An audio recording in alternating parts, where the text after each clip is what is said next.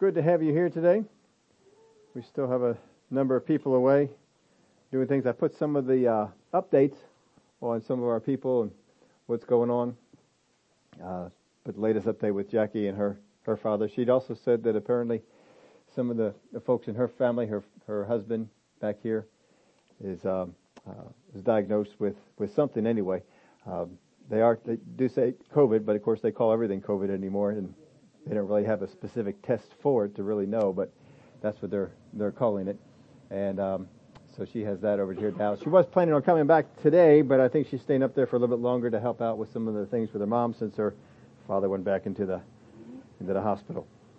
But um, I know she appreciates all your prayers. Ray did too. He got his. Uh, he actually was the one who gave me his prayer report last week, and I knew there was one I was missing, and that was the one. Would you turn in your Bibles with me? We are going to be over in the Gospel of Mark. Mark chapter 4. This is the first parable that Jesus gave. It's recorded in three of the Gospels. I was surprised looking back that uh, I thought we had gone over this a lot more than we had. We've gone over it some, but um, I, I, was thinking that there was more because this is this is really an important parable. And some weeks ago, this was coming up in me to get into, and I thought, well, it just doesn't doesn't fit just yet, but now it does. I, I see where it fits in here now. So we're going to be over in Mark chapter four. Last week we were looking at actors. Before that, we were looking at quacks and uh, fakes and things like that. People come up in your life and they just are not what they present themselves to be. Last week we took a, one of the, took a look at one of the greatest actors we saw in the Bible and that was Herod. He was so good that he fooled the wise men into thinking that he was sincere. And he was not. Don't be surprised. Don't be down on yourself if somebody in your life fooled you. They were an actor and they pretended to be something that they weren't or they pretended that they were on your side or there to help you and they fooled you don't be thinking, well, I'm just not that spiritual. I'm just not that smart. I'm just not that good. The wise men were taken in. They were ready to go back and tell Herod what they found and God warned them in a dream. That's the only reason they didn't go back. So there are people like that around. We saw though that, that when Jesus was born, God provided the pronouncement that this was happening. He provided, uh, He gave the provision and He gave protection. He did all those things. There are going to be actors who come into your life who will try and do these three things, one, two, or all three, and they will say great swelling words of what they will do, but they are an actor. Do not, do, don't, don't go after people because they offer you these things. God will provide these things when you need them. He can use people, but these actors, we saw that there's three things that will expose them. And the first thing was events. There will be events that will happen. God will expose them through His Spirit, and then other people will also act to help expose them. So that was last week. We're not going to redo all of that. But if you'll turn over to Mark chapter 4, Mark chapter 4 and verse 1, sometimes we look at this and we look at Matthew. Sometimes we look at it through Mark. They're very, very similar. Luke is, uh, has, gives us the least amount of detail on this parable. But Mark and Matthew are pretty close. We're going to deal with uh, Mark's gospel here today. And again, he began to teach by the sea, and a great multitude was gathered to him, so that he got into a boat and sat in it on the sea, and the whole multitude was on the land facing the sea. Then he taught them many things by parables, and said to them in his teachings, Listen, behold, a sower went out to sow. Now this is, everybody knows the parable of the sower, but he taught them many things during this teaching session. But we only have one. We'll have to wait to get to heaven to watch the videotape to see what happened on the rest of it. Because that's all, all we got now. Well, there's some fun sounds. so he taught them many things by parables and said to them in his teachings, Listen, behold, a sower went out to sow, and it happened as he sowed that some seed fell by the wayside and the birds of the air came and devoured it. Some fell on stony ground where it did not have much earth and immediately it sprang up because it had no depth of earth. But when the sun was up, it was scorched and because it had no root, it withered away. And some seed fell among thorns and the thorns grew up and choked it and it yielded no crop. But other seed fell on good ground and yielded a crop that sprang up, increased and produced some thirtyfold, some sixty, and some a hundred. And he said to them, he who has ears to hear, let him hear. Now that's what he taught to the, to the multitude. That's all they heard. It's the disciples who got the details on this. So he comes before the people and he teaches them this and he expects some of the people that heard to understand what he is teaching. But he doesn't explain it to them. But the disciples pull him aside later on and they ask him some questions. Now when he says, listen, this is the, the Greek word aku, akuo, akuo, I'm sorry, a primary verb. It means to hear. It means to give audience of, come to your ears, or to understand. So he says to them, listen. When he starts this off, he said, look, listen, I want you to, now this word is used a few other times here too. That's why we're getting into it. Listen. In other words, I don't want you just to hear with your ears. I want you to listen for the purpose of understanding. How many of you have friends that you speak to and they are listening, but they're not hearing you? Um, I know the words that you say, but I'm not trying to understand them. I'm not trying to put them together so that I, I uh, understand what it is you're communicating. Sometimes they're even thinking about what they're going to say back to you. But you gotta you got to listen. He says, listen, I need you to be, be attentive to this. I need you to give your attention to this. I need you to hear this with the purpose, with the idea that you will attain understanding of it. Because it may not come out to you right off the bat, but if you stay with it, you'll get it. So he says, listen. Now a sower went out to sow. A sower went out to sow. Now a sower is one who has a few things. Just from this parable, we're only taking from the parable here. A sower is one who has seed. If you're going to be a sower, you've got to have seed. If you're, if you're going to be a sower, not only do you need to have seed, but you need to have soil. There needs to be something to sow the seed into in order for you to be a sower. You may have seed, but it doesn't mean that you're a sower. You may have soil, but it doesn't mean that you're a sower. You are a sower when you have seed and you have soil and the intention, or you could say purpose, to sow or distribute into the soil. A sower has intention. He doesn't do it by accident. It doesn't happen to just because I have seed and I'm on soil that sowing happens. He has to deliberately sow. So the sower is going through and in the way that they would do this, they would reach into the bag and they would distribute and they would throw it on out there, and they would uh, send that that seed on on out. Now, how many have ever planted grass seed? Anybody ever plant grass seed? How many know this does not work for grass seed? You can go out there and take grass seed and distribute all you want to. It just doesn't happen. But there apparently are some things that do grow this way.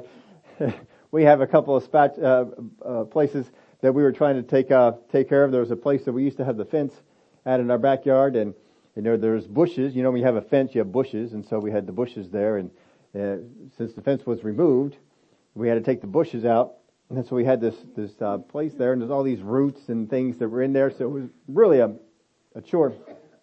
So we decided we had to take care of this. So we went out there one afternoon, and it started with me digging out one of the po- the fence posts, which is still there. I dug it all the way down and around, but I couldn't get it up out of the ground. So it's still there.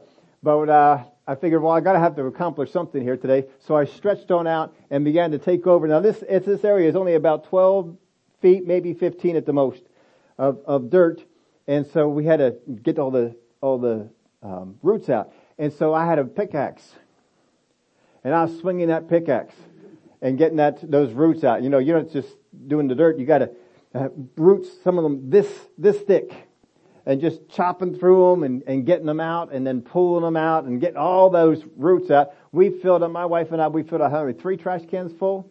Three trash cans full in a strip of land about three feet by maybe at the most 15 feet. We pulled out three trash cans full of dirt, or I'm sorry, rocks and roots and got all that stuff out of there. Now the, the stuff is too low, so we had to go get other dirt and put other dirt back into that spot and get it all in there. And at this point, I am so wore out and so sore from doing all this, I can barely stand up. My back is, is, is aching. You're leaning over and doing another pickaxe. There's nothing else you can use. You can't use a shovel. And I said, but I'm going to get this done today. I am going to get this done today. If I don't get seed in the ground, I will be a failure. and so we had the, the rototiller, but we couldn't get the rototiller to start. And so now we're working on that for a, a little while, getting the rototiller to start. We finally got the rototiller just to start enough just to get some of it done. And so that was, that was put on. And I'm looking at that says, I would like nothing more than to stop. But I said, no, we have to get the, the grass seed in. So we went on out there and we took the grass seed and we threw it on out there on the, on the top. But I know this isn't going to work. I know it. And so I got, went in and got a rake and I took the rake and I began to rake the seed into the soil so it's down in there. And then I took some of that burlap stuff. I had one of those rolled burlap rolls and I just rolled it right over top. And I said, that's it, I'm done. I didn't water it. I, there was nothing left in me to go out there and get the hose and drag it on out to where this thing was. It was, I was done. I, I'd gone way past the, the point and, uh, of what I should do. And so we got on out there and I just left it there. And the next day I didn't water it. And the next day I didn't water it. And the next day I didn't water it. And the next day I didn't water it. And after a week, I go out there and I, I look and there's grass seed all over. The, there's grass coming up all over the place. It's just, it, it just can't contain itself. It's just, uh, it had so much loose soil. You know, we got it all the way down inside there and there's probably a rain that happened in there somewhere. And so that it got to be so tall, I took the burlap up. And so I thought, all right, now I'll water it. so I watered it. And that, that stuff is out there. It's green. It is thick. It is good, looking good. It makes all the rest of the soil look bad. that one's doing well. But anyway, there are some things you can just go out there and just walk in there and just throw it and it'll grow. But grass seed is not one of them. And that's what we plant most of the time. So just understand that in this, in this setting, when they would go out there, they would throw this out there. They didn't, uh, rototill it in. They didn't take a hoe and, and hoe all that stuff in. They just sowed it. And they just would put it out there. But they had intention. This is the purpose. They picked the seed they wanted. They picked the soil, the area that was going to receive it. They had the intention. But I want you to notice that one thing that is not mis- mentioned here in this passage. This is very important. This is not mentioned anywhere in here. You can look at any of the versions. You will not find it. There is not a single reference that anyone was called. None of them were called to be a sower. They became a sower because they had seed, soil, and intention. You do not need a special calling from God to be a sower. All you need is seed, soil, and intention. And you can be a sower. You don't sow by accident. You don't just get out there and just say, well, I just did some things. Uh, maybe some seed got sown. No, it's intentional. You have intention with it. In order for you to be a sower, there needs to be hearing. You can't just get out there and declare something, well, I sowed. You ever see those people in the boardwalk? You know who I'm talking about? They stand up there with the signs. You know, repent, you're going to hell. you ever seen those people up there in the boardwalk? They're, they're, uh, they're, they're, they're doing the, you know, I'm, I'm preaching the gospel. I'm sowing some seed. No, you're not, because no one's listening to you. I'm a born again believer. I don't want to listen to you.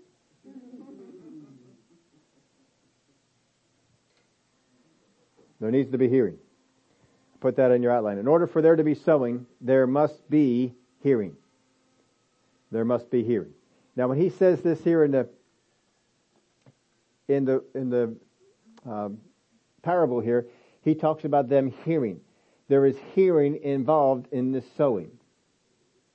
If you want to see yourself as a sower, then the people you are sowing to need to hear. There needs to be hearing when Jesus was doing this, telling this parable, he got into a boat. He got off the shore just a little bit, and the people were on the shore. They were listening. He was speaking. They were hearing. There needs to be hearing. They need to be paying attention to you. In Matthew 7:24, we're going to take a look at this this word, akuo. Matthew 7:24. Therefore, whoever hears, there's that word. These sayings of mine and does them, I will liken him to a wise man who has built his house on the rock. Whoever hears, whoever hears, there needs to be that attention. Whoever hears these words of mine and does them, and does them. I will liken him to a wise man who built his house on the rock. And the rain descended, and the floods came, and the winds blew and beat on that house, and it did not fall, for it was founded on the rock. But everyone who hears these sayings of mine and does not do them will be like a foolish man who built his house on the sand, and the rain descended, the floods came, and the winds blew and beat on the house, and it fell, and great was its fall. So what you have is one group who hear and they did it, and one group who heard and they didn't do it. The one who had results, or the one who heard it and did it. That's very much in, in, in line with the parable. In Luke 8, 11, 28, and he said, more than that, blessed are those who hear the word of God and keep it. In John 8:43, why do you not understand my speech? Because you are not able to listen, or there's our word for hear. You're not able to listen to my word. Just because they say that they want to know does not mean that they are willing to hear. There are many people who hear things but are not willing to hear it you know, whatever the hot topic is, right now we got, you know, vaccines and court cases and viruses, that's all the hot topic. And, and there are some people, as soon as you begin to talk about one thing and this, they shut you down. I don't want to hear it. Uh, it doesn't matter which way you might be on one side, might be on the other, but you always find people say, nope, I don't want to hear it. And they shut you down. You have to be willing to hear. But then once you hear, you need to be, be out there and, and doing it. Now sometimes I'm a hearer of God's word and I'm not doing it, but I think I am, or I think I'm in the category of a hearer. I could hear God's word and his warning on pridefulness. How many of you know that the word of God has said, don't be prideful? Stay away from pride. And I heard it. How many have heard that? We've heard it. But then when given an opportunity, I can act in pride. I didn't do it. The Word of God tells us, don't think more highly of yourself than you ought. The Word of God tells us to, to think highly of others. But then when I'm given an opportunity and someone acts stupidly, someone acts foolishly, or someone acts in a way that I think is less than what they should do, I think less of them. Why? Well, because, and we give the reason, but you see, I heard the word, but I found an opportunity not to do it.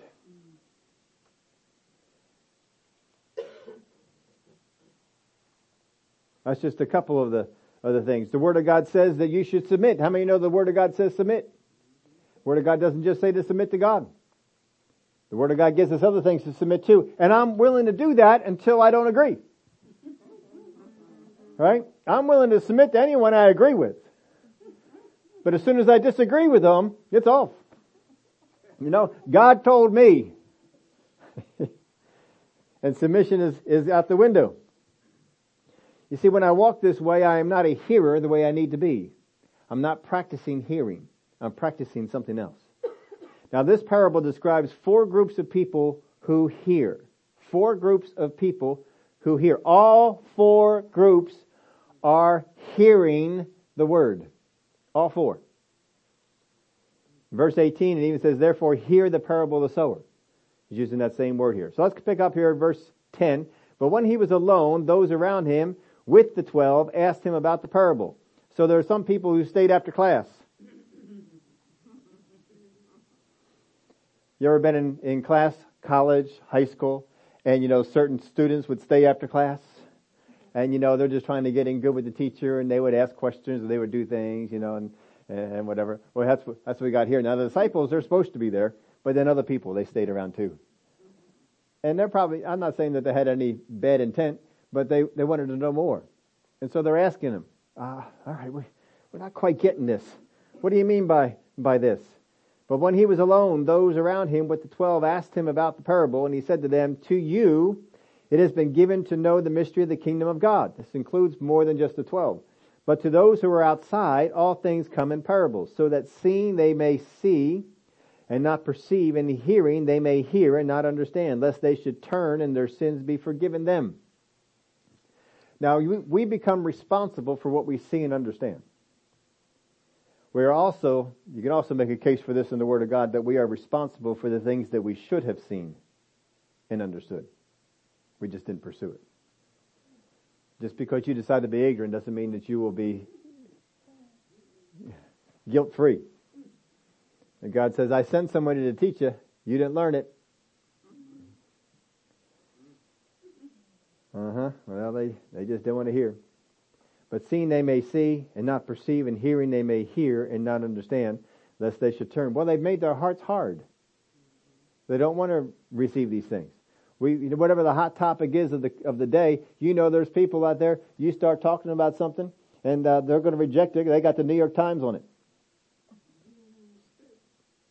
and you could uh, shoot holes in the New York Times or the whatever it is that they're listening to. Now, is the Word of God open to all or just some? The Word of God's open to all, but only those people who will hear it will receive more. Because you, you're, you're rejecting it. Don't be one who rejects the things of the Word. I may not understand it. I love it when people say, all right, I'm not walking in that yet. I don't quite understand it, but I want to know. Well, that's good. You're staying open. That's, that's the way you want to do. You want to stay open, you want to pursue it, and you want to get the understanding of it. But we're going to see something very interesting. I found something in this verse I couldn't find anywhere. No one picked it up. I couldn't figure this out. No one picked this up. There's a very glaring difference in this next verse, and I couldn't find anyone who picked it up. I couldn't find Wuest. He couldn't, he didn't pick it up. Williams didn't pick it up in his translation. I mean, I went through all the big ones. Nobody picked this up and I'm trying to figure out why are you not saying something about this? Because there's a big, there's a difference in this verse. And it's, it's gotta be saying something. So I did all the research I could on both of these Greek words to figure it out and I think I've got the, about the best translation. What really shocked me was I couldn't even find Rick Renner mentioning this. I'll get to write, he'll have to write something. He'll, he'll come up with something far more in depth, I'm sure, than I, I haven't. Maybe it's out there and I just haven't heard it because I can't imagine that he would not have picked this up. But here in verse 13, I'll, I'll throw out Brother Hagin's line to you. If you, if you can write this in your Bible, if not, throw it out, get one you can write in. He used to always tell us that when we were in school. And he said to them, Do you not understand this parable? How then will you understand all the parables? Now, that word for understand is the same in the, in the English. That word for understand is the same in every single translation I've checked out. Sometimes they change it from understand to something else. But in the Greek it is not so. In the Greek there are two different words that are used. What he says here, I apologize I had to drop this out of your outline, so um, if you're interested in it I can always send it over to you. But the first understand that we have here is from the Greek word horao.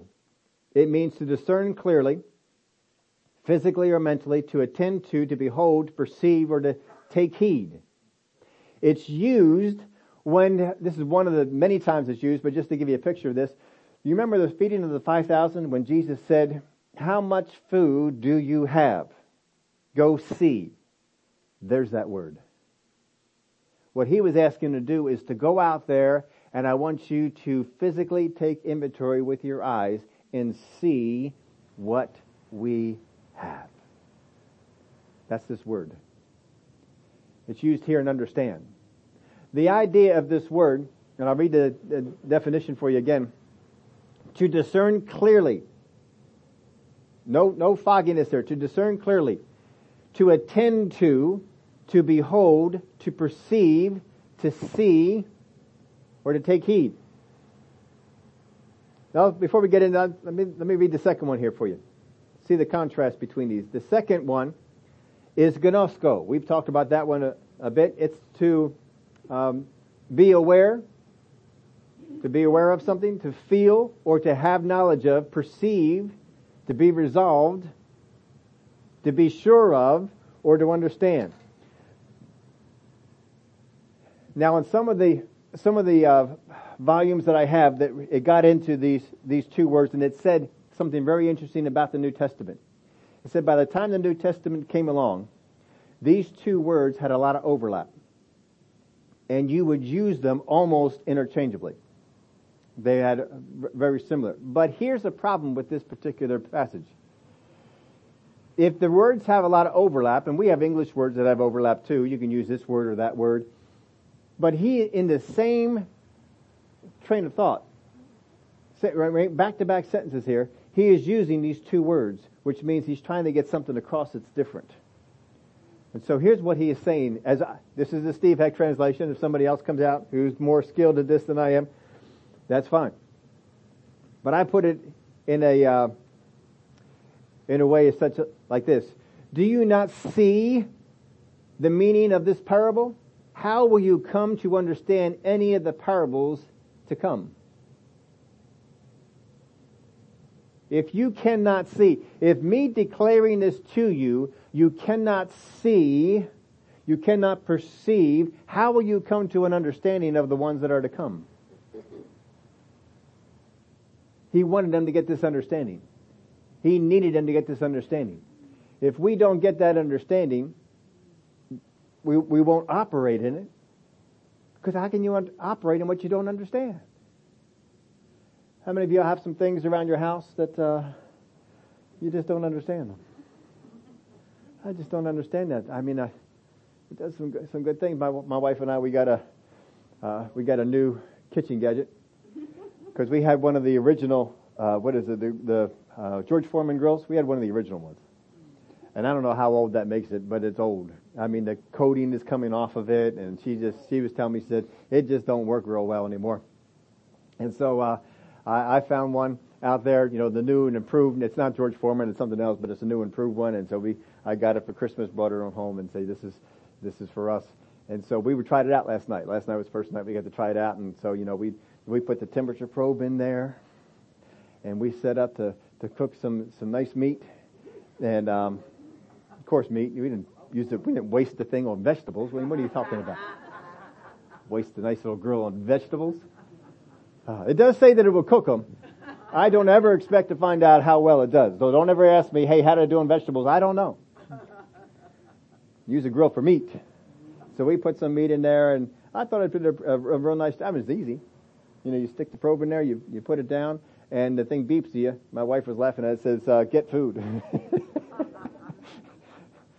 so, so we, we ate the thing. But you know, in order to get it going, I had to understand it. And so I had to pull out the book and I had to read about how to do it. So that I could make sure that, because without understanding, you're not gonna, it's not gonna work right. You gotta understand it. If you don't understand the things that are taught in the Word, you won't put them to work right, but you're going to expect the harvest. You're going to expect results and you're not going to get it. You'll get discouraged and the devil loves this area because you will let go of what you've been taught because you're frustrated and it's not working. Many times Christians have heard someone teach a principle from the Word, but didn't understand it, tried to put it to work, it failed, and they say, well, this thing just doesn't work. It just doesn't work.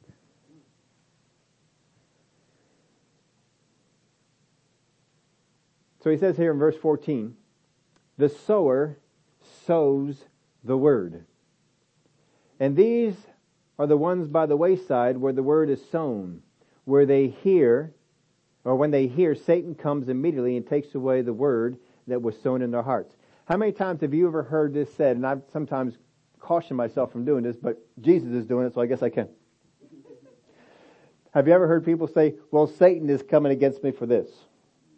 Or Satan is, is doing this to me, or the devil is doing this. Have you ever said that about yourself or about other people, or heard people say it about it? Well, first off, Satan is not omnipresent. And um, I'm I'm generally t- too much of a peon for him to even mess with. He's going to go out there after the big guys. He's not messing with me. He's got other people. You know, oh, you can take care of Steve. You get in there. You but Jesus said Satan, put it, it's his kingdom.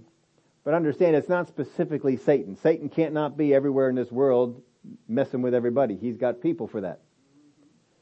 That's why he puts his people to work. But Jesus summarized it this way, so we understand what he's saying. This is not Satan in particular. It is his kingdom. The sower sows the word, and there are the ones, and these are the ones by the wayside where the word is sown. So the first group, they're on the wayside. Here's the soil. The soil is in this area right down here, and as you're throwing it, it gets into the area that's off. It's going to be trampled on. It's going to, it can't really get, get down in there into the soil. It's going to be on the wayside. But apparently he's got enough seed. He's not too concerned about that. He's not going over there and just trying to put it right on the edge. No, he's just throwing it and some of it may go on the wayside. That's how it's going to be. These are the ones by the wayside. So the first group, these are the ones by the wayside where the word is sown, when they hear, Satan comes immediately and takes away the word that was sown in their hearts. Now when he gave the parable, what came and took it? The birds. If you've been around here a long time, you know birds are, birds are bad. Birds are always bad. Whenever Jesus uses birds, they are bad. He doesn't mix metaphors. If something is good, it is always good. If something is bad, it is always bad. If you want to do some reading ahead, you can go uh, up to the parable of the mustard seed. Everybody thinks that's such a nice parable, isn't it? Oh, nice parable, nice little mustard tree, and the birds come and they make their nest in the branches. Oh, this is just such a pretty picture. It is not a pretty picture. Because a mustard seed is a bush, it's not a tree, so what he's saying is that the seed became something against its nature. There are no mustard trees. They're mustard bushes. But Jesus specifically said it became a tree, it became the tallest tree in the garden. That is not what a mustard tree or mustard seed is supposed to do. He said the birds came and made their nest in the branches. Birds are bad. So what he's saying is, and, and here, and this, as he's interpreting it, Satan is related to the birds. What he is telling you is the church will become something it was never intended to be, and Satan himself will make his nest in it. That is not a nice, pretty picture. That is a bad picture. He predicted the dark ages before they ever came. When the church was just after power and the church was killing people and persecuting people, he predicted it. He said, no, Satan is going to make its home in this church. Now, all through that, there was still the light. There were still people in the light. I I love church history that showed me where the light was because that darkness was dark. So when they hear, Satan comes immediately and takes away the word that was sown in their hearts. He steals it. Why does he steal it? Because they don't understand it. If they understood it, they could keep it. But they don't understand it. It's their lack of understanding that keeps them from holding on to it. It's just like this. If you had a kitchen gadget and you didn't understand it, and a couple of times you tried to use it, it didn't work. What would you do with that kitchen gadget? It'd be out the window. I mean, you don't have that much room in your kitchen, right? You want stuff that works. You want things that work in the kitchen. And so you need things that are, that are going to be helpful. Doesn't matter how high tech they are, as long as they work, as long as they do what they want to do, then you will give it space. When I was growing up, we had the most unusual kitchen gadget. People would come over and they'd see this kitchen gadget and they'd say, what is that? But it was so useful. It was actually on a little table. We had a, you remember back in the days when you actually had phones on the wall? With a cord. We had a phone on the wall with a cord. We had an extra long cord though. It's pretty close to being wireless. I mean, we could walk about 30 feet away from that phone. I think might even be longer than that. We, we patched a couple of them things together and you could go but you had to still stay tied to it. And right underneath that, there was this uh, little uh, formica covered uh, table. And my mom, she she put this little contraption on. You can ask her about it; she'll tell you about it. She remembers. And she, we had this little contraption. We put it on there, this most unusual looking thing. And what it was was an apple peeler. Then you'd take an apple and you'd stick it on the three prongs that would be out there, just stick it right on there, and then you just crank the handle. And the, the, the blade would come onto the apple and just peel it all off. Oh man, you'd peel an apple in, uh, what, 30 seconds? I mean, it was fast. You just stuck that thing on. That'd be great for Chenzo because Chenzo won't eat apples with skin on them. You have to get one of the, them suckers. But uh, I, there's probably other things you could do on it too. But uh, we apparently found enough use for it that it had a prominent place in the kitchen. but uh, I'm sure nobody out here is going to go out there and find an apple peeler like that. And you got one? All right, there we go. If something is useful, it gets prominence in your life. But you have to understand how to use it. If you understand how to use it, it can have a prominence. If you do not understand how to use it, you just look at that and say, I don't know why people have that. Why do people want that in their house? Why do people need that? Because we don't know. But once you get the understanding of it, that's what happened here. They lacked understanding. The disciples fit very much into this group. They lacked understanding of the meaning of the parable. And so its meaning was going to be lost to them. It was going to, be, it was going to go. Because if you don't have the understanding, you won't hang on to it. Not only do you have to understand it, you have to do it.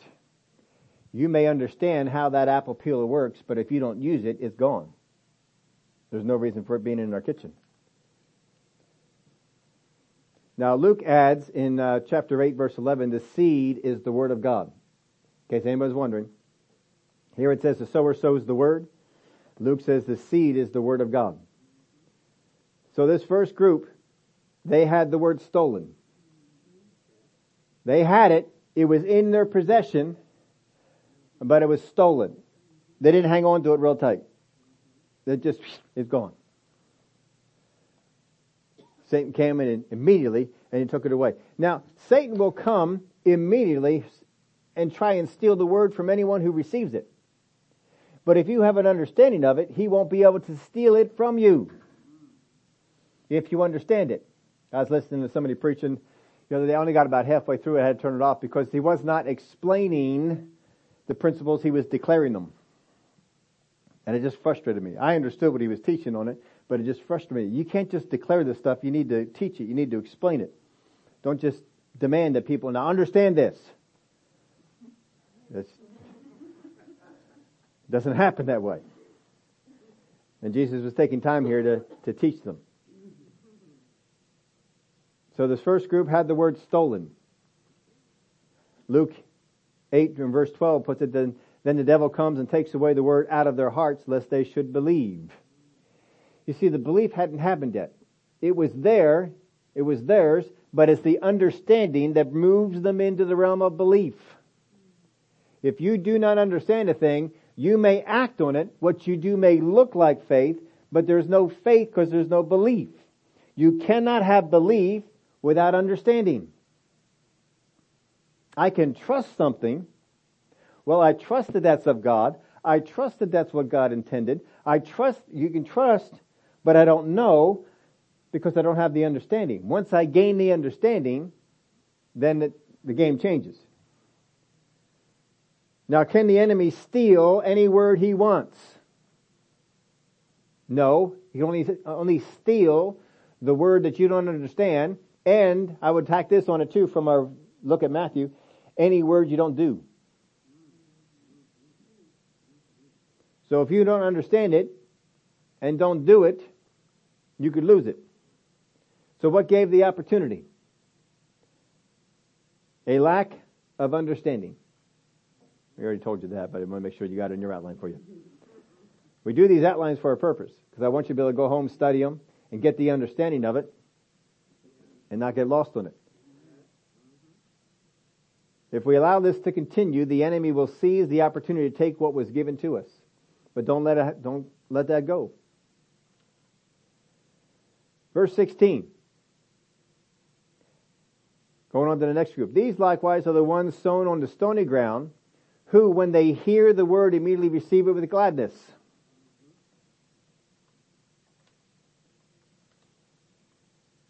There's the stony ground, there's the wayside, there's the stony ground. When they hear the word, immediately receive it with gladness, and they have no root in themselves, and so endure only for a time. Afterward, when tribulation or persecution arises for the word's sake, immediately they stumble. So the second group, the sun came out in the parable and scorched it. When it was first sown, it hit enough soil, it wasn't by the wayside, it hit enough soil that it sprang up and it came up. But it wasn't able to get the, the roots down deep so that when the sun came out, the sun wouldn't scorch it.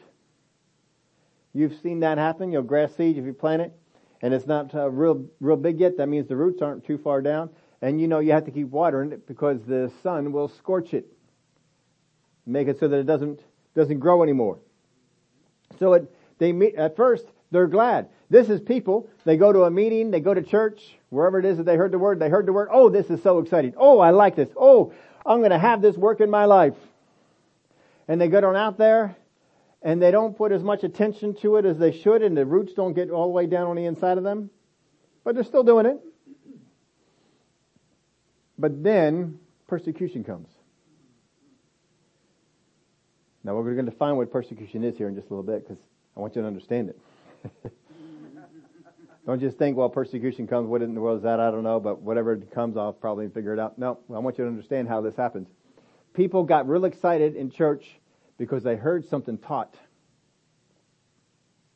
But they never let it establish a root in them. And so as soon as the persecution comes, it dies. They have no root in themselves and so endure only for a time afterward.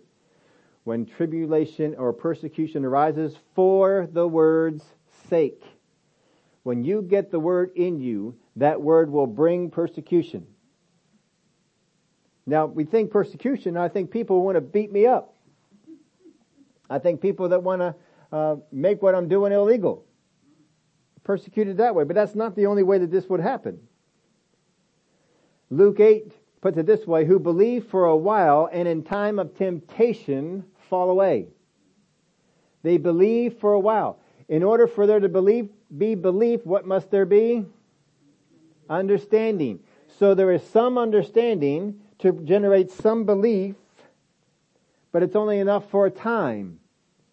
And in time of temptation, they fall away. So how does this come about? What is the temptation that comes upon them? So when you are believing for a thing, how many believe in God for something? And I'm sure everybody here can, you believe God for a healing. You believe God for something financial. You believe God for a new job. You believe God for a new car. You believe God for something you needed in your life that you did not have. And you ask God for it. You ask God for wisdom. You're believing God for wisdom. Something is going on. Well, there's going to be something that comes along in your life to get you to stop believing and to doubt God's promises. That's what's, that's what's trying to happen. Something wants to come into your life to get you to stop believing and to doubt God's promises, promises. So if you're believing God for a healing, and then all of a sudden you get a pain. Oh, uh, I thought I was healed.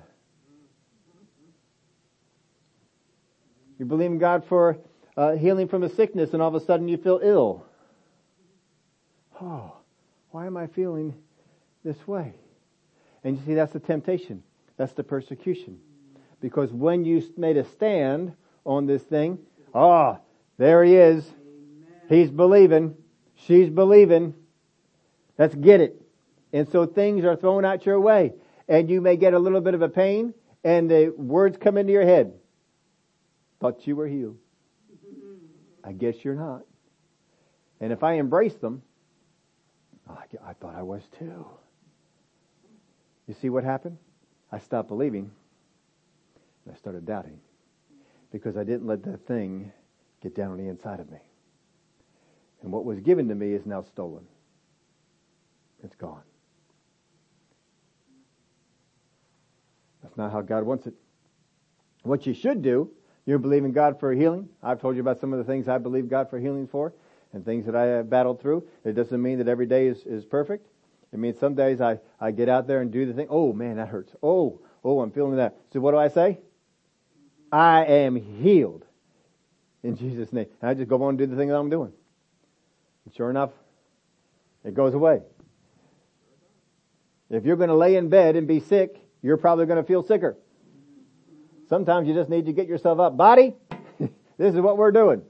I am healed. And you get up and get moving.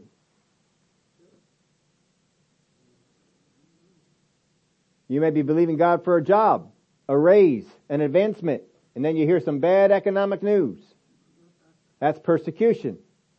that something is coming along to persecute the word that's in you. It doesn't mean it has to challenge your faith. It's challenging that word that you got. It's challenging the word that was sown in you. Can God really bless you now? Look at what's happening. People are losing their job all over. You ought to be just glad you haven't lost your job.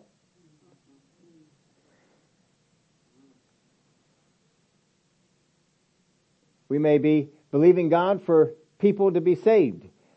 Father God, I'm believing that I'm going to get, get to share Jesus with some people this week.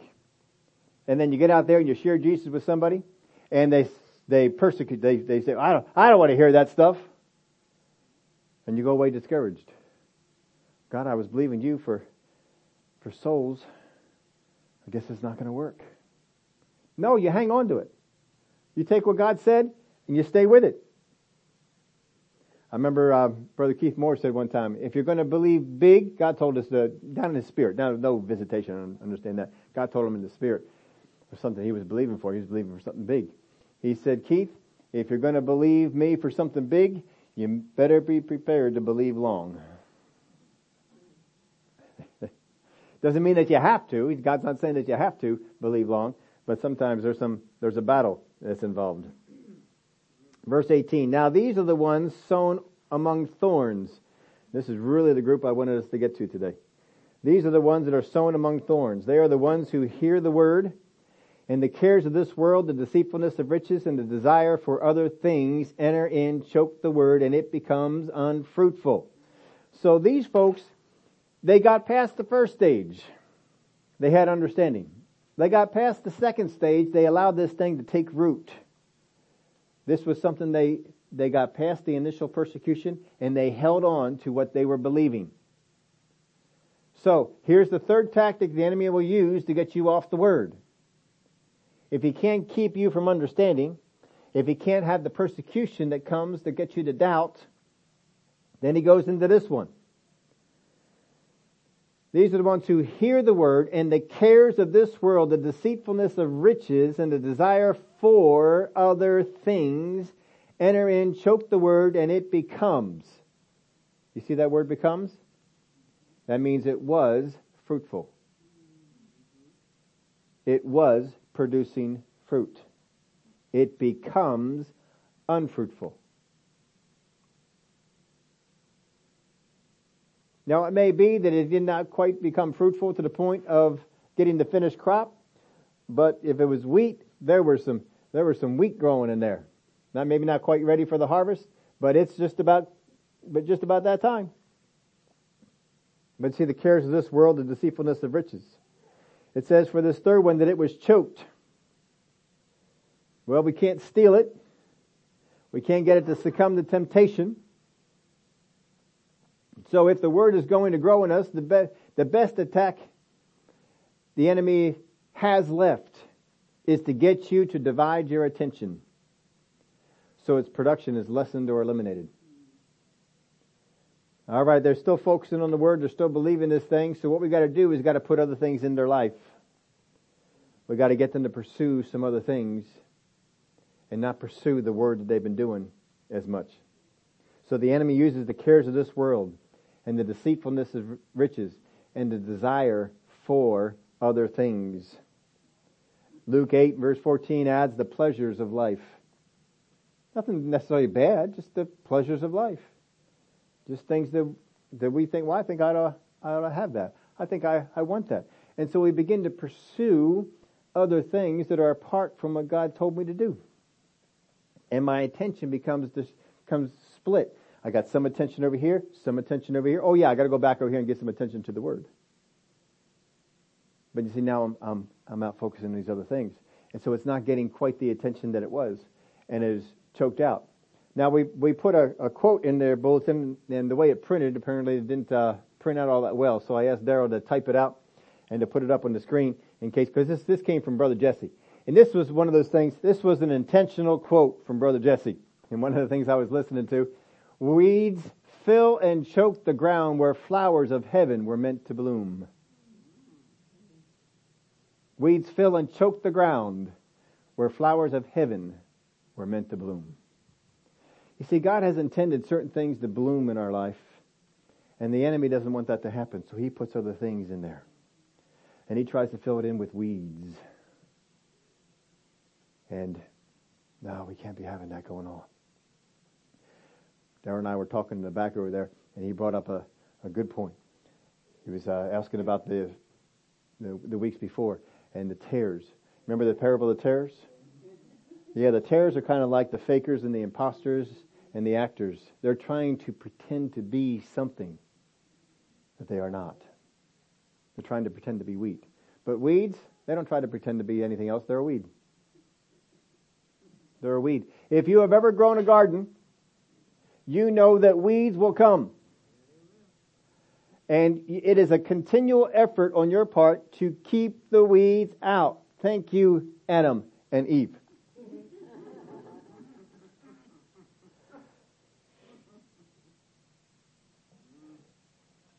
Those weeds will keep coming out. They keep going. We ought to become like corn though. You ever see go by here, you get in Pennsylvania, you can't hardly help driving by a corn, corn patch. And uh, one thing you will never see them doing in a corn patch is hoeing.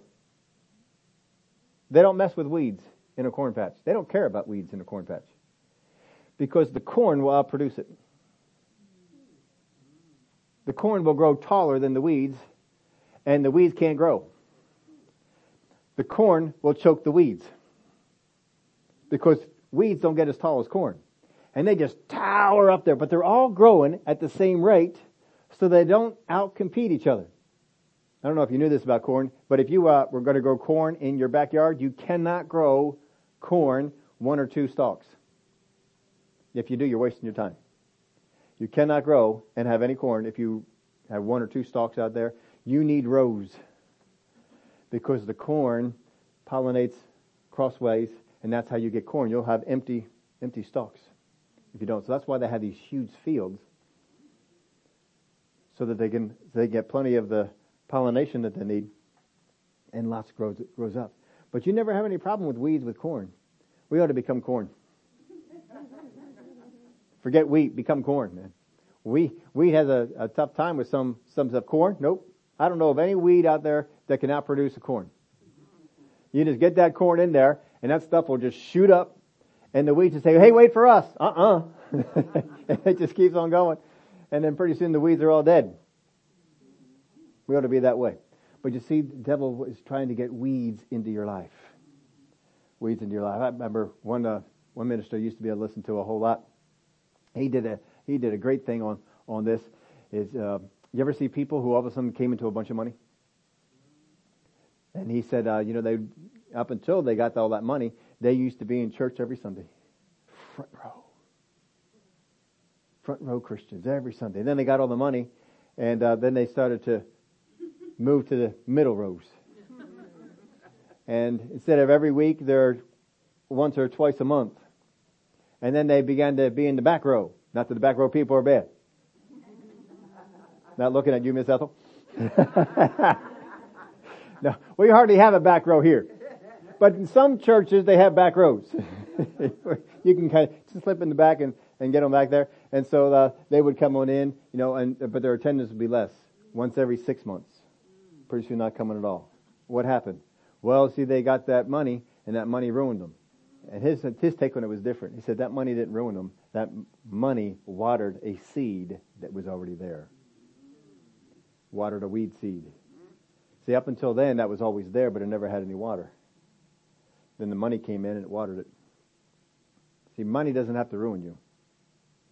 Just because you don't have money doesn't mean you don't love it. There's lots of people who love money, just don't have it. There's other people who have money but don't love it. All God's warned you about is don't have the love of money. You can have money, just don't have the love of it. Verse 20. But these are the ones sown on good ground, those who hear the word, accept it, and bear fruit, some thirty-fold, some sixty, and some a hundred. These are the good ground. The weeds then come in and outcompete it, and they were bearing fruit. Some got thirty-fold return. Some got a sixty-fold return. Some got a hundred-fold return on that seed that was sown. See, the one before, they were moving towards being fruitful, but then they got distracted. See, some people have come into your life, you've got some people that could be support, and they got distracted. Sometimes you need to help step in and let them know you're getting distracted. You're getting some things off. You're focusing on some of the wrong areas. So the fourth group is fruitful. They understand the word, so it's not stolen. They resist temptation, so it's not starved. They avoid distractions, so it's not choked. They maintain their focus on the word and they become fruitful. Now the amount of fruit differs. Why do you think that might be? Why do some only produce 30 fold and some produce 100? It might be the amount of focus that they give to it. Might be that some gave it a, a good bit of focus, but not as much as the one who had 60. And then the one who had 100, they just, they really focused on it. They really kept getting there, watering that thing, going after that.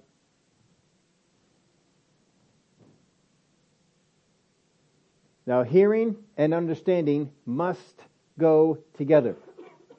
If you heard the word, you have got to press in until you understand it. Don't let it go until you understand it. Stay with it. I've told you the story. There's, there's some ministers I listened to and I couldn't get it. I wasn't getting it. But I wanted to. And so, uh, this is back in the days. How I remember the cassette days. Cassette days. It's a whole lot easier now to do, to do this, but back in cassette day, you know, you put the cassette player on. But I, I'm having a hard time getting it. So I just wrote it down, verb, word for word. Just by hand. Just stop the tape, play the tape, stop the tape, play the tape, and wrote the thing down, and then just would look at it. I'm going to get this. I'm going to get it. I stayed with it until I got it. Because I'm going to understand this. You got to be that dedicated sometimes. What do I have to do to make sure that I get this? Hearing and understanding must go together. It's not a good option to just hear. Some people, they just want to get in all the meetings they can and hear all the word they can, but if they don't have any understanding, it's not going to do them any good. Now, once you get to hearing and understanding, you've got to add this resisting the temptation and focus to have the word in us result in fruitlessness. You don't want that word to, to not have a result in fruit. You want there to be fruit. So I ask, ask yourself this question. Have I missed it in one of these areas? Are there some truths in my life that I have not gained the understanding, but I tried to walk out in it? Are there areas in my life I haven't let this thing take root? Are there areas in my life where I'm allowing distractions to come in? What soil would you be compared to? Now it can be different. You might be one kind of soil when it comes to hearing about salvation and another kind of soil when you hear about healing or the gifts of the Spirit. It may change. But our goal has to be one who hears and understands on all topics of the Word. If there's a certain topic, well, I just don't get that. Then you need to focus on it. You need to get it. Now, how can we be certain we know or understand the truth? How can I be certain that I know and understand the truth?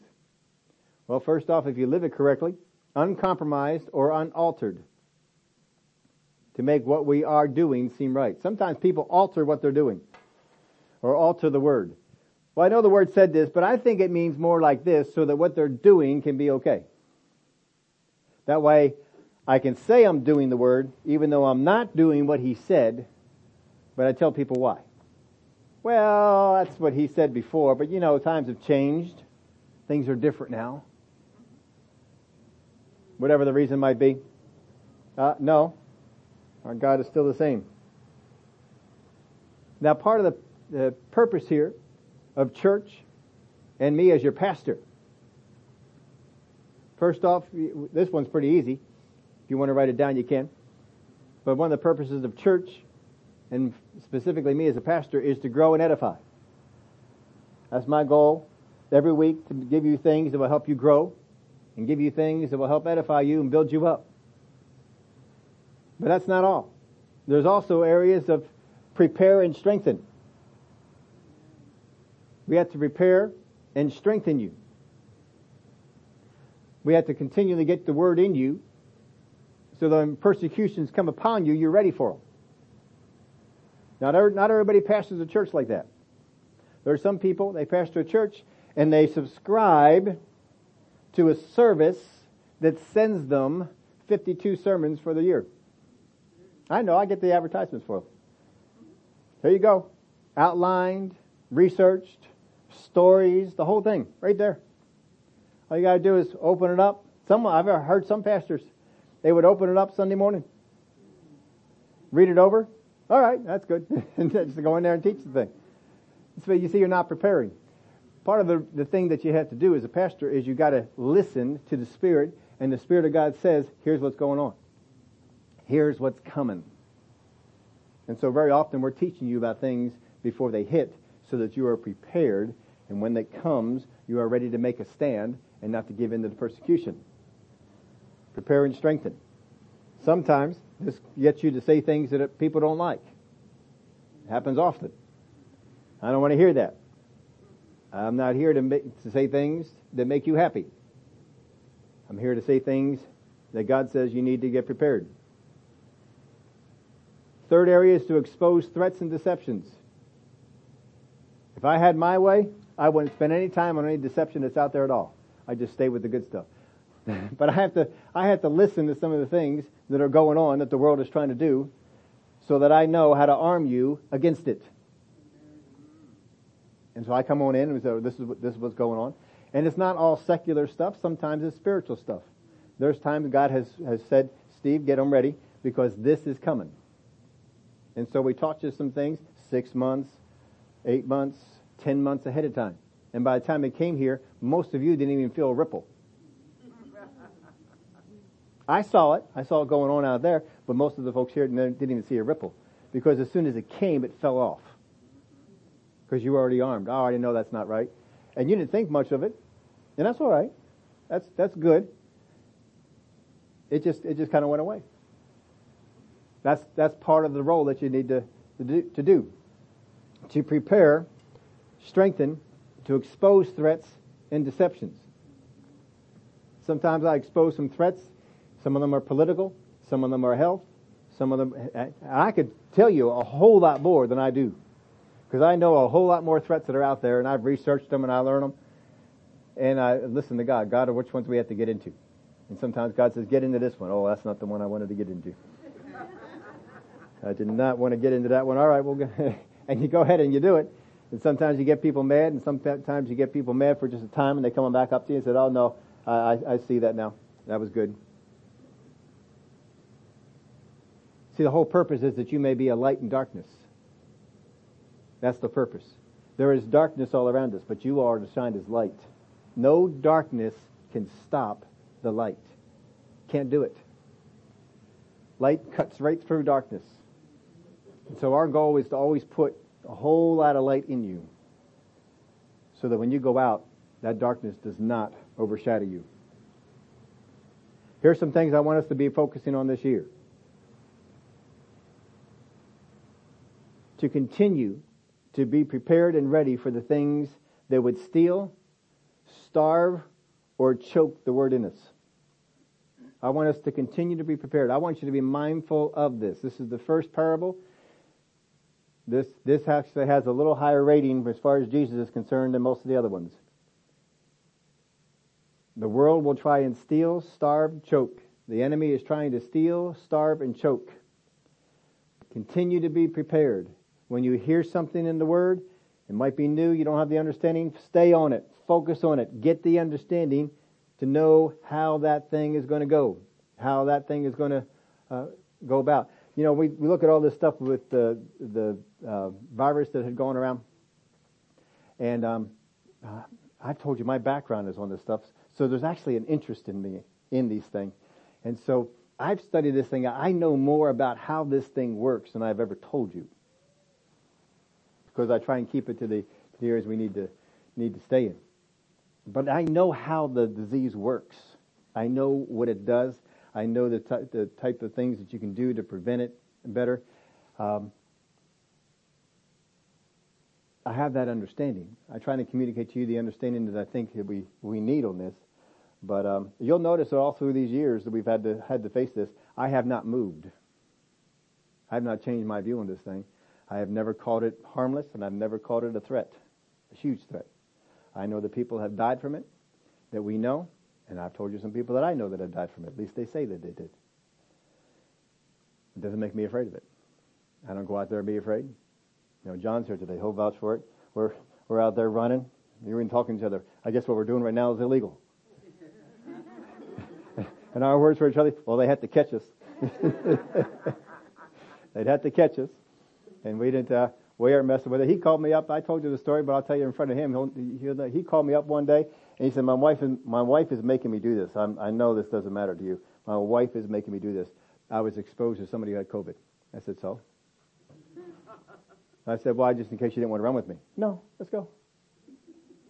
And we still went out there and we ran together and we ran together for the, he's, he's in quarantine from the rest of his family. But he and I are running up there. I don't get afraid of the thing because I understand it. See, I understand a whole lot more about it than, uh, than probably most people. And so when a lot of the things are being said, it, it, I, I under, the understanding keeps me from being moved into the area of fear. I, I never said nobody would die from this thing. I said it's not going to be like a, what they're saying. But you got to get the understanding. If you get the understanding for how the thing in the Word of God works, you won't let it go. If you get the understanding of what it can do in your life, you won't let it go. I'm not letting faith go. I don't care who it is that was believing God for something and died. I'm not letting it go because I understand. I may not understand what happened with them because there's something that happened. I understand that. Something went on. I don't know what it was, but I'm staying with what I understand. So, I want you to continue to be prepared and ready for the things that the world or the devil will try and steal, starve, or choke the word in you. I want you to be strong in, our, in your beliefs and ready to give a defense of them while maintaining the atmosphere of God's love. Some people defend the word of God, but they are not loving. They're harsh, they're mean, and they're condemning. That is not the way that we ought to be doing it. I want you to be strong in your beliefs and ready to give a defense for them. That's why we, we dive into the Word of God. We get into it deeper than, than some places do. And there's other places that get into it just as much, just as deep. I thank God for them. The third is to become sowers, not just money, but with the Word of God in us. Sometimes we hear sower and we always think, well, it means money. No, in this parable, sowing is involved with what? The Word.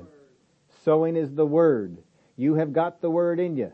Be a sower of it. Every day, or at least every week, you ought to be saying, God, lead me to somebody that I can sow the word I have. I have got word in me. I'm looking for soil. I have intention. That's all you need to be a sower. Seed, soil, intention. You get those things, you can be a sower. Here's the last one to constantly be looking for opportunities to sow the word and bring people to Jesus or help them know Him better. I don't want you to just be focusing on people that need Jesus.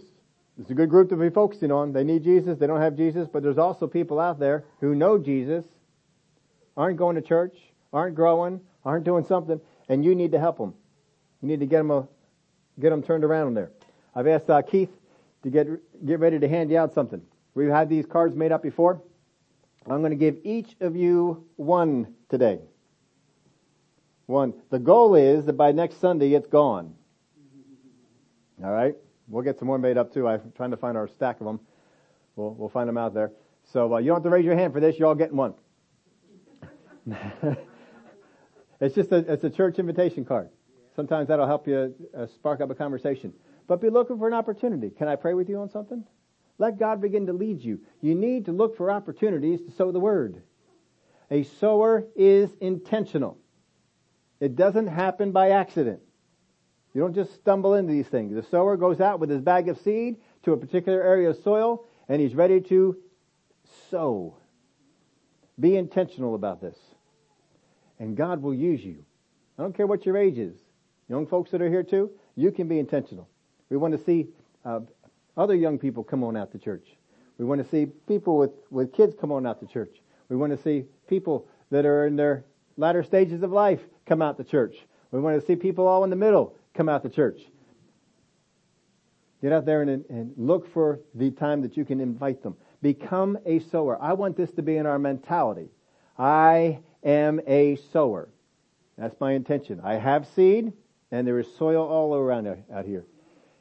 I'm going out there and be intentional. This year I want us to see a big change in us that I look every day, at least every week, but get it to be moved to every day. Who can I share the word with that I have? You see, if you will be generous with the word that is in you and share it, God will be generous in how much more He pours out to you. Oh, you see that one over there? They are just pouring out to everybody they can. Give them more. Give them more. Give them more. You're going to find some people, you're in the grocery store, and God will lead you to somebody. Or you just feel uh, uh, compelled, or you just do it. oh, there's soil there. I got seed. That's going up there. Look for the opportunity. Just because you get people saved, you got to get them into a place where they get around people that help them. You folks are just such a great group of people to be with. You know, we close up church somewhere between uh, 11:45 and 12. We the service shuts down somewhere in there, um, and then you all hang out here till 1:30, 2 o'clock, just uh, and enjoying each other. It's great, but there's other people who need that. Sometimes they're going into churches, and as soon as it's over, everybody leaves, and there's no fellowship, there's no interaction. When we get together as a church, we got three main functions. There are other ones too, but three main functions. One, we worship God together. I can worship God by myself at home, but I can worship God together here with you all. Second, we get to, to hear the Word of God and grow in our understanding. And third, we help each other. We sharpen each other. We build each other up. We build up our relationships and get people that can be part of our support team. There's people that are out there in the world right now that could be a great help on your support team. You haven't met them yet. But if you don't go out there and, and reach them, you may never. But they're there. Would y'all stand up with me? I'm not going to ask for any raises, raised hands here today because I trust that every single one of you wants to be a sower. That you will have intention, you have seed, and there is soil. Father God, I thank you for each person that is here that we can be sowers. I don't need a specific calling that I am called to be a sower. We are all called to be sowers. We all have that expectation that you want us to sow the seed that we have. This week I pray for each person here that we look for opportunities. We are doing this intentionally. We are looking for opportunities to share your word, to speak encouragement to the people that are around us to let the love of God pour out from us. We're not going to condemn. We're not here to judge. We're not here to accuse. We're here to minister the life of God's Word and let them see the love of Jesus as it flows through us. We will be lifted up, so will the people that we sow into. But once we do that, we got to Get them past that stage of not understanding. Get them past that stage where they could be scorched by tribulation and trials, persecutions that will come before the word. We got to get them past the part of distractions that the enemy would throw out to them and pull their focus. Take them into the place of being productive for the kingdom of God. I thank you for it. We're ready to be used by you. We will be more intentional than we have in the past. Thank you for it in Jesus' name. Amen. Glory to God. We have our communion elements to, to have to, to enjoy today. When Jesus came to this earth, he came with intention. He came with purpose. He came that he might save us, redeem us. That was his intention. And it was all planned out from the beginning how it would happen. And he sowed this into his disciples and those that followed him. And once he was gone, they sowed it into others. And then those, they sowed it into others. And has continued to be sowed all through these years.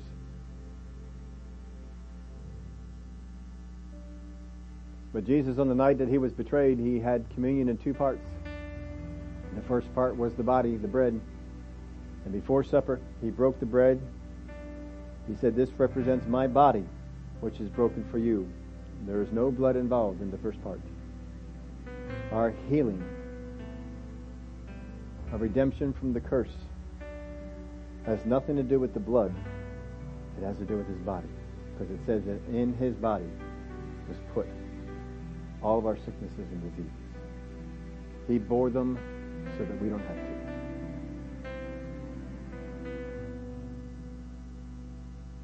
He said, Do this in remembrance of me because he knew we would forget. He knew that things would come up and then we get changed. People try and change the healing into the blood, but that's not how it's supposed to be. We're supposed to remember what Jesus did. That's why he put this in two parts.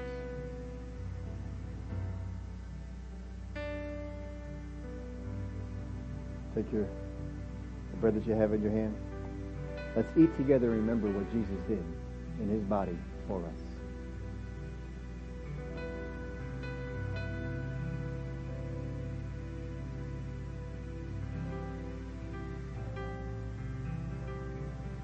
After supper, it says in the Gospels, it's a whole meal in between these two parts. After supper, he took the blood, the, the wine glass, said, This represents the blood of the new covenant. The old covenant, blood couldn't wash away our sins. The new covenant, it does.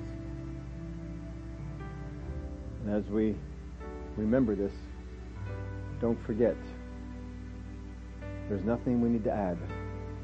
I don't have to add good works. But because I have been redeemed, I can produce good works. But I don't have to add them. I don't have to do anything for forgiveness of sins. I just receive it. I sin after I got born again, he says, confess your sins. He is faithful and just to forgive us our sins and to cleanse us from all unrighteousness. You don't got to go sacrificing any goats, any bulls, or any lambs. The blood of Jesus Christ is all we need. Let's drink together.